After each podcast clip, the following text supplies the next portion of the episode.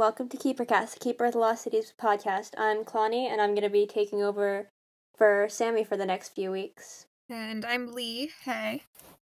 And this is episode 41. We're going to be discussing chapters uh, 1 to 10, I believe. So, where do we start? We start with Amy. I honestly completely forgot um, where Lodestar left off. Yeah. I haven't read Nightfall since it came out. So that was the first book I had to wait for, and that was like painful having to wait months to get that. And I, I didn't even have to do the full wait, but it hurt. So yeah, Amy, that's that's a lot. the other um the other cliffhanger in Lodestar was Mr. Forkle's death. Oh right, Mr. Forkle but... is dead. I keep forgetting about that because that didn't last very long. Yeah, yeah, but we don't touch on the aftermath of that in the part that we're covering today. So I didn't really remember that either. the first chapter is really kind of a lot of exposition and that's kind of ta- how it tends to be at the beginning of the books, which is helpful if you're like me and have a really bad memory. yeah, yeah. But kind of, but kind of less helpful if you're reading the books all at once and you're like, no, I already know this stuff. I want story. Mm-hmm. Can we can we skip the recap? I don't need a previously on. So Sophie's human parents have been kidnapped. That's bad. Yes, that's not good. Kidnapping. Don't do it. And they spend a while just sort of talking to Amy. Oh, and Keefe made another of his trademark excellent decisions and gave some blood to Fintan apparently. Great job, dude. Yeah, that that's a good Keefe decision, TM. Uh-huh. I love Keefe, but he he's not he's just not making the best decisions. Yeah. Yeah. Most of yeah, these decisions are like, and I know I use this for everything, but Sophie reading the Ogre King's mind level was bad. You're not wrong. oh boy. Although Keefe does later on in this book fight the Ogre King, so that might be.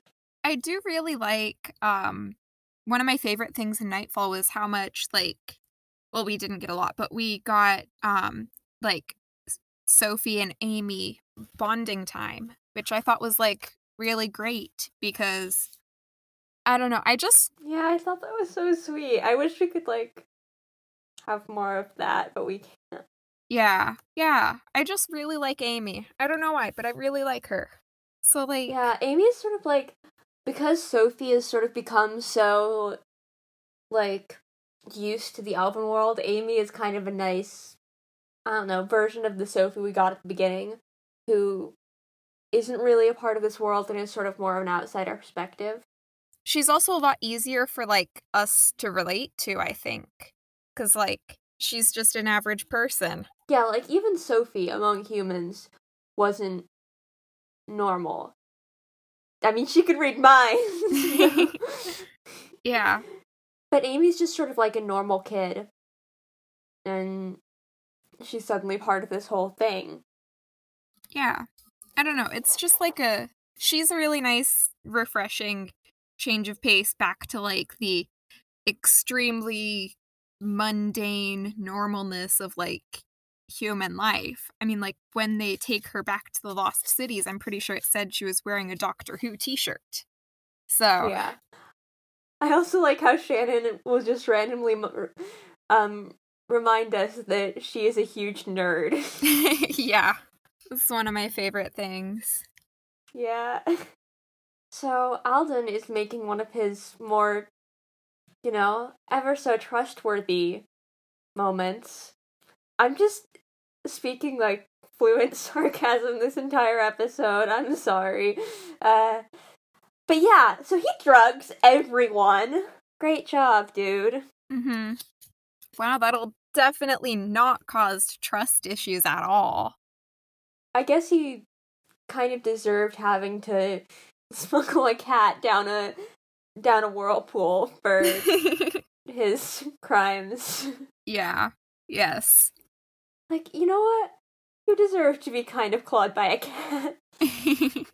like, that sucks, but you probably deserved it, dude. Okay, what what else happens? Oh, Livy! Livy's cool. Yes. We love Livy. She's also great. I love Livy so much.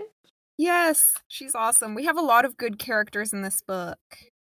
The Lost Cities literally has two doctors, but they're both great. okay, but like Livy and um Elwin, they're like peak MLM WLW solidarity, right? Yeah, for real. they both just give off give off such strong not straight vibes. I was Absolutely. I was so tempted on the talking about unlocked episode to make a joke about it it sucks that Elwin's husband wasn't home for the whole portion we spent at his house. you should I know, I just You like didn't get the chance, but I'm making it here. Hi. this is just every time on I come on this podcast, we end up either making Dedrick jokes or I end up talking about something really gay.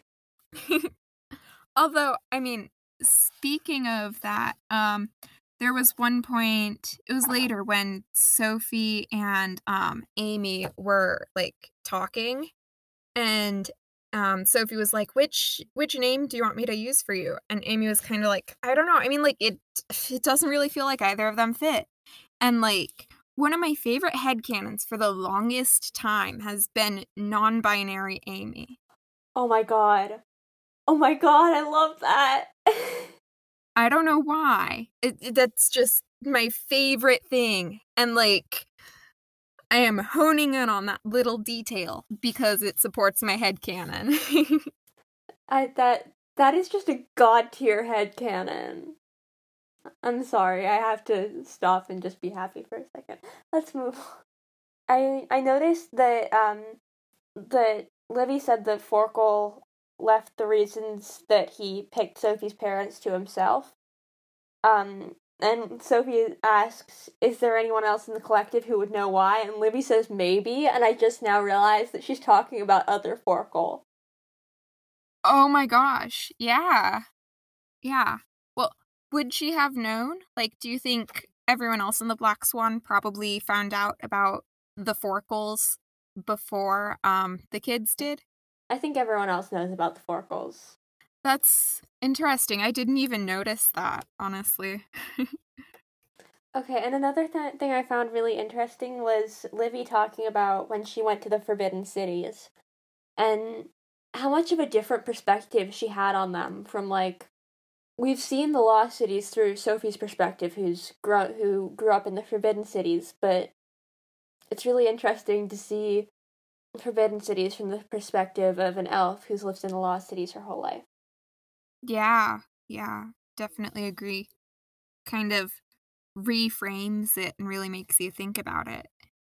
I like how she wasn't how she was able to see all the issues really clearly because I mean not the elfin society isn't just teeming with issues. Yeah. But like for humans it's much more on the surface, but she also says that she sort of started to see the beauty the beauty and love even though it wasn't the same as it was in the lost cities and I thought that was interesting. How many times on this am I gonna say I thought that was interesting? I don't have anything else to say. Fun drinking game. Take a shot of water. Stay hydrated. Every time we say interesting. yeah. Also, every time I complain about elfin society being bad. yep. Oh, they also talked about um it mentioned like cuz Livy and how do you pronounce his name? Quinlan? I think? Quinlan? Yeah, that's usually what Yeah, I go it- for. It um it mentioned like their match fail, which I think is essentially a divorce. Yeah, I was thinking about that. I just forgot to mention it. Um, which is interesting because we sort of see, we sort of see matches as being this perfect. I could talk a lot about the matchmaking system. Oh boy, we're gonna leave Me that for a different time. Uh, but they're sort of seen as, you know, trying to create this perfect offspring, which has its issues. but yep. um especially for couples who for you know reasons might not be able to have biological children but it's also not really when you think about it based around who you might be interested in i mean it kind of is and most of the matches we've seen even the ones that are quote unquote good matches um have been loving relationships but here we sort of start to see with Livy and Quinlan relationships that are just sort that are just sort of formed to create the perfect child don't aren't always happy. Yeah. Anyway, uh, anytime someone says anytime someone says the words matchmaking system, I just sort of start talking their head off. oh, I was gonna say that um I think it's interesting that um even though in Elven society the matchmaking system is set up as like an end all be all perfect relationship formula, they still have match fails, which means they clearly have like bad relationships despite being approved by the matchmakers. And that's definitely like one of the indications that the matchmaking system isn't as perfect as everybody paints it to be, which I appreciate that it's depicted as flawed.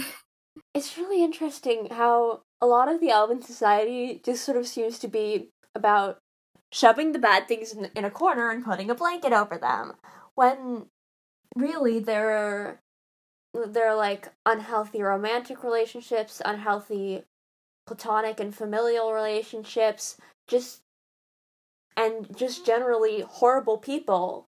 And they just sort of instead of actually dealing with that they just sort of go nope that's not happening. We don't have bad stuff in the lost cities. Yep. What do you mean? The lost cities are perfect. Have you heard of this nifty thing called repression? Woo! Uh, and i'm not i'm not by any means trying to say that it's worse than humans because human humans are a mess but like yeah yeah elves are a mess in a different way as in the trying to pretend they're not way. We really just said, "Hey, let's go off about um elven society." yeah, I oh god. And that's something interesting that I've seen in the books where they start out as sort of hey, check out this cool perfect place. And then after they sort of start to include more and more stuff that's like even aside from like the Neverseen, they start to include more and more stuff that's hinting at, and then just sort of blatant, blatantly saying, the government is kind of not good here. And I don't, I don't know. You see that in a lot of in a lot of like fantasy books, or like well, if they're like long enough series where you'll start out with this perfect fantasy society and then it's actually kind of a mess. So Sophie talks to Amy for a while. And I find it interesting that she sort of she says that she like glosses over all the bad like sort of a lot of the bad stuff, but she still does eventually have to tell Amy, "Hey, people have died." Yeah. Oh god, did I just say I find it interesting again? I'm sorry. when Amy asked her how she made it through all of that, and Sophie said, The same way we're gonna get through this, one day at a time, one problem at a time each tiny bit of progress slowly adds something up to something big, which I think is kind of cool. Yeah, that's that's really nice. I like that. Amy knows Livy, so that's a thing. I was about to say that too, so. Oh, good. I'm glad I wasn't just like steamrolling some other point you were gonna make. Uh, but yeah, and that was about that was about the thing with the inflicting, right? that we found out about in Legacy. My memory is so foggy about everything. That sounds right. I think it was that. That sounds right. But it's sort of interesting to see that knowing what happens in the future. I mean, knowing if you can actually remember it, which I can't always. Livy was talking kind of like she knew a lot about tel- telepathy, but She's never actually said what her ability is, I don't think. Not that I remember. So now I'm like, I'm curious. Is it something interesting? What if Livy is talentless? That would be interesting. That would be really interesting. I feel like I don't know. I feel like um Quinlan seems like such a stickler for the rules that he definitely would not go for a bad match though. Oh, that's true. That's true. I forgot Quinlan existed for a second. so probably not talentless, but like Probably not, but that would be super interesting. I was gonna say I feel like we need more talentless characters, and then I remembered what happened in Unlocked. Gee, I can't remember the names of books, and that could be an interesting way to look into it through Rex. Rex? It was Rex, right? It was one of the it was one of the triplets. yeah. I can't even keep my own siblings' names straight. How do you expect me to keep the names of fictional minor characters who have rhyming names straight? yeah, I I don't have any siblings, and I al- I almost just said I can't keep my own name straight, and then I realized that was probably seeking into another gay joke. so I'm just thinking right now about how much I love Livy. she is. She's the best. She's the best. All right? Yeah. Like, listen, Elwin has like chaotic dad energy, and Livy has like sweet, caring mom energy. Livy has like aunt energy. Like Livy seems like the cool aunt who would like bring who would like bring you candy and give you hugs and stuff. Yeah, I want yeah, cool, cool aunt slash parental figure. this is not me projecting my issues onto books. What? Imagine projecting your issues onto books. Uh, I don't. I totally don't do that ever. Definitely don't do that. Never ever projected onto a fictional character once in my life. That's totally not like my entire coping mechanism. No, no, definitely not. I have normal coping mechanisms like uh I have lots of coping mechanisms that aren't projecting and humor. Okay, this is getting like un- not cheerful. way off topic. Yeah. this is why I shouldn't be hosting episodes because I can't keep things on topic. like if I'm in an episode it's just gonna eventually devolve into talking about how all these characters are gay and yeah, exactly. So like Hi, welcome to LGBTQ headcanons part 2. there have been like five parts at this point. Ugh. this is why people complain about our podcast being too gay. well, I mean, it could be gayer. It could be gayer.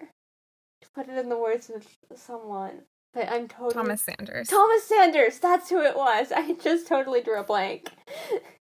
I'm like, I know that's a We should- quote, but I can't remember. Yeah. okay. um, Keeper of the Lost Cities, the book about which we are talking. yes! The book about which we are talking on this podcast, which is about that book series. Right. Let's see. Sophie talks to Amy about elf stuff. Elf stuff. Um. yeah. I thought it was really, Interesting. really funny the way she. Funny the way she started out with.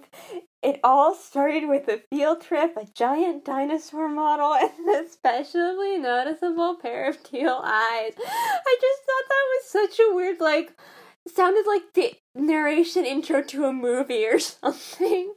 Mm-hmm. Yeah. It totally did. And it all started with a field trip, a giant dinosaur model, and an especially noticeable pair of teal eyes. Sorry, I just realized that because this is a podcast, no one can see me, and I was like mouthing dramatically along to that. Sophie is so dramatic. Like, she claims she's not. I don't know if she does. She probably claims she's not, but like, she's so over dramatic. Yeah, she's just uh, that flashback to the time in the first book when she was when she and Grady and Edaline got in, got in a fight, and then and Keefe like wished her like good night, like said like I hope you have a good night, and she goes, "Don't worry, I won't," and then goes home and listens to emo music. that was like peak Sophie. What an icon. Honestly. We love Sophie in this house. We do. Oh, another thing I thought it was interesting that I honestly always kind of forget about is when Amy is like, "Wow, are the elves are you guys like super rich or something?" Because they have like everyone has a bunch of money. Yeah. Which is something that I always forget about. Like all the elves are super rich. I feel like that would like wouldn't that completely devalue currency though? It would. Yeah. Like I'm not sure how that would hold up economically. Not to be too analytical of the economic system of a middle grade fantasy, but yeah, how would that work? Also, I want to live in Atlantis. Yeah. Actually, no, that would be a pain to that, that would be a pain to commute. It would be so But, pretty like, though. It's so cool. Also, I'm like really scared of drowning, so that would also be kind of living way under the ocean would also kind of be an issue. yeah. Yeah. It would be really pretty though. I am still continually confused about how their science works. Like, um, ha- uh, how? Indeed.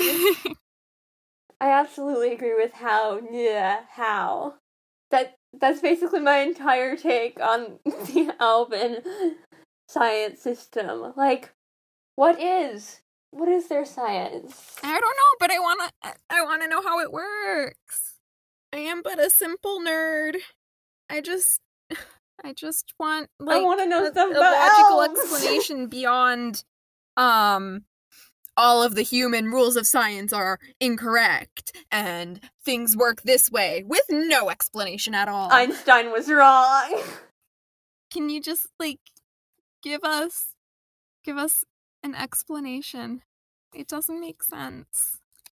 Okay, I'm sorry. I just had to share something really cute, which is wrangling a skittish cat and exuberant be- beagle. Wow, talking is difficult. The secret through the secret passages was definitely a process, but it helped that Marty remembered so- Sophie. He slunk right towards her, rubbing his big furry body against her legs and filling the air with the hum of his squeaky purr, which made me sad because I want a cat. Aww. I want a cat so much. I used to have like a giant fluffy cat. I just want to hug a kitty. Oh my And, like, gosh. I can't go to other people's houses and hug their kitties because COVID. Also, I think Shannon had a real Marty, but the real Marty died, which is really sad. I'm sorry. I just like I'm just like flipping through the book and like every time Livy does something, I'm like, oh my god, I love you. Like it it's just Livy appreciation hours, okay? She's great. Speaking of adults that we're actually appreciating, wow, imagine functional adults in Keeper of the Lost Cities. Grady and Edaline. They do pretty good. They're so great. Yeah. Um, They're like one of the most functional couples in the series. The other probably being um Dex's parents. oh, I thought it was so sweet. Mm, One like, oh god, this entire chapter, every, and just everything they did in this section was great. I'm just talking about how I love Grady and Edaline, okay? I just love them. yeah. Okay, also special shout out to Grady's T Rex pajamas. Yes. I want some. We love Grady's T Rex pajamas in this household. I keep saying in this household. I have like a. At all times, I have like a ro- rotating five phrases that I put in every single sentence, and I find that interesting. it's just interesting. also, Grady got them from Elwin. I have to point out that Elwin was mentioned because Elwin is great. yes. Elwin. We love him. I aspire to be as much of a fashion icon as him. Yes. I was I was doing this drawing for a Tumblr request the other day, but I couldn't think of any and it was of Elwin, but I couldn't think of any uh like fantastical creatures, so I just drew frogs on his tunic and that made me happy. like I just want to draw Elwin wearing a frog tunic. You know what? That's that's great. And not to bring this back to the topic we all know and love, but like frogs are gay culture. They are. Elwin I was, to wear frogs. Thank you. I was thinking that. and like, should we make it gay again? the answer is always yes. Yes. okay. Yeah. Oh, in in chapter 10 there was also a part where um Sophie and Edaline were looking at um Sophie's like family photo album from her human family. And it was just really cute. I love the fact that Sophie was a really serious baby. like I'm trying to imagine baby Sophie just making the grumpiest face. Even as a baby, Sophie was an emo. yeah. Sophie was just I feel like we have not put enough emphasis on that. Like Sophie is just emo as hell. She is. She is. Also, I ha- I have emotions about oh, Edaline saying sometimes I forget that you have a ho- that you had a whole life before you came here. That must be so sad though because she knows that her daughter had like these whole 13 years and that she didn't get to be a part of them. Yeah. Which not to not to make things even angstier, but um go ahead. That you can kind of draw a parallel with that, and then with Jolie being in the Black Swan and having a whole life there yeah. that her parents also didn't know about. Yeah, the parallels. I'm bad at analyzing stuff, so whenever people say things in an analysis thing, I just repeat them. I'm like, yeah, you're so right, and pretend this is like actively analyzing is not a word. Analyzing. Um, I love Grady and Edaline. Yes. And I have I have so many emotions of Sophie waking up and being like, I need my family. I know it's not exactly found family because they like legally adopted her, but it is kind of found it family. Counts. that's my favorite trope. People saying I love you to their found family members for the first time always makes me emotional. Oh my gosh, yeah. like, the first time Sophie called Grady and Edaline mom and dad, yeah. I just broke. God. I just love them, okay? Also, I love Iggy. I just kind of had to put that out there because they mentioned Iggy, and Iggy is great. Iggy is great. Oh, when Sophie is in Grady and Edaline's room, um, they turn on like a like light projector thing and um Grady says Jolie was afraid of the dark when she was little. So which is why they added like the lights. Isn't that cute? Yeah, and Edaline said that yeah, that they wanted her to see the sh- shadows that scared her to be beautiful and powerful. We learned to take control of them. And that just that's really interesting that they're sort of thinking like that because there's sort of it's not really emphasized that much, but there is sort of this ostrac- ostracization of shades um who yes can control shadows like that's their thing. So I find it interesting that Grady and Edaline installed this thing that could control shadows. I mean, obviously not in a not in the way that a shade can, because as we see with Umber, shades can do some pretty creepy stuff, like, mm, dark. No, no pun intended.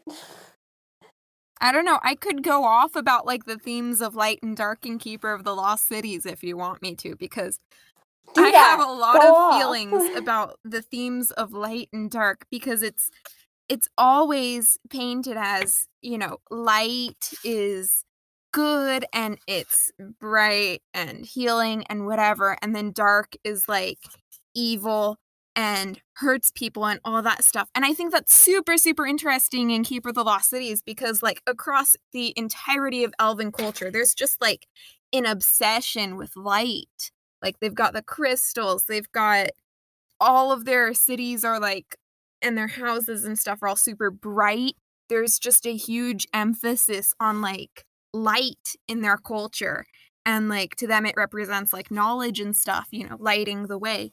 And I think that's super duper interesting. But like, I feel like they don't acknowledge enough that light and dark are not necessarily opposites. They're just two sides of the same coin and they can't exist without each other. And like dark can be just as good as light can and light can be just as bad as dark can. Like um oh I'm I'm trying to like think of Okay. Nope, lost lost that train of thought. I was trying to think of like a good example. But anyway, yes. I I think it's super interesting and I really hope that we explore that theme a lot more going forward, especially because in the recent books we had we had the whole thing with um what was it like Stellarlune or something where they had the the light and the shadows combined to like do stuff I, I just really hope we explore these themes going forward because I find them so fascinating. Okay, now I'm now I'm done. One thing I found really interesting that I just thought of right now was in Lodestar, when we go inside the prison in Luminaria, another light based name, but like everything is lit up and it's designed to sort of make but it's it's kind of used for harm because when people don't have a steady view on time they sort of deteriorate. And like i'm as someone who is bad with time. But anyways uh but like because there's light all the time and it's sort of and that sort of starts to become harmful. That that and it proves that never having dark can be bad for you. Yeah exactly exactly. And i think it's really good that we're sort of starting to see both sides of both coins how light can be good and bad how dark can be good and bad.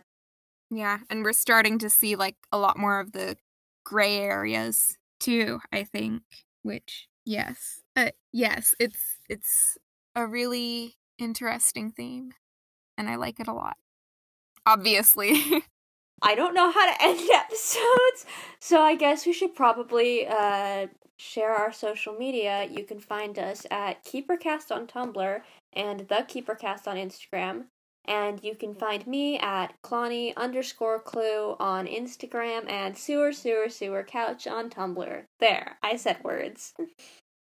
Good job. And you can find me at puns and podcasts on both Tumblr and Instagram. Okay, uh this has been Keepercast. See you next week.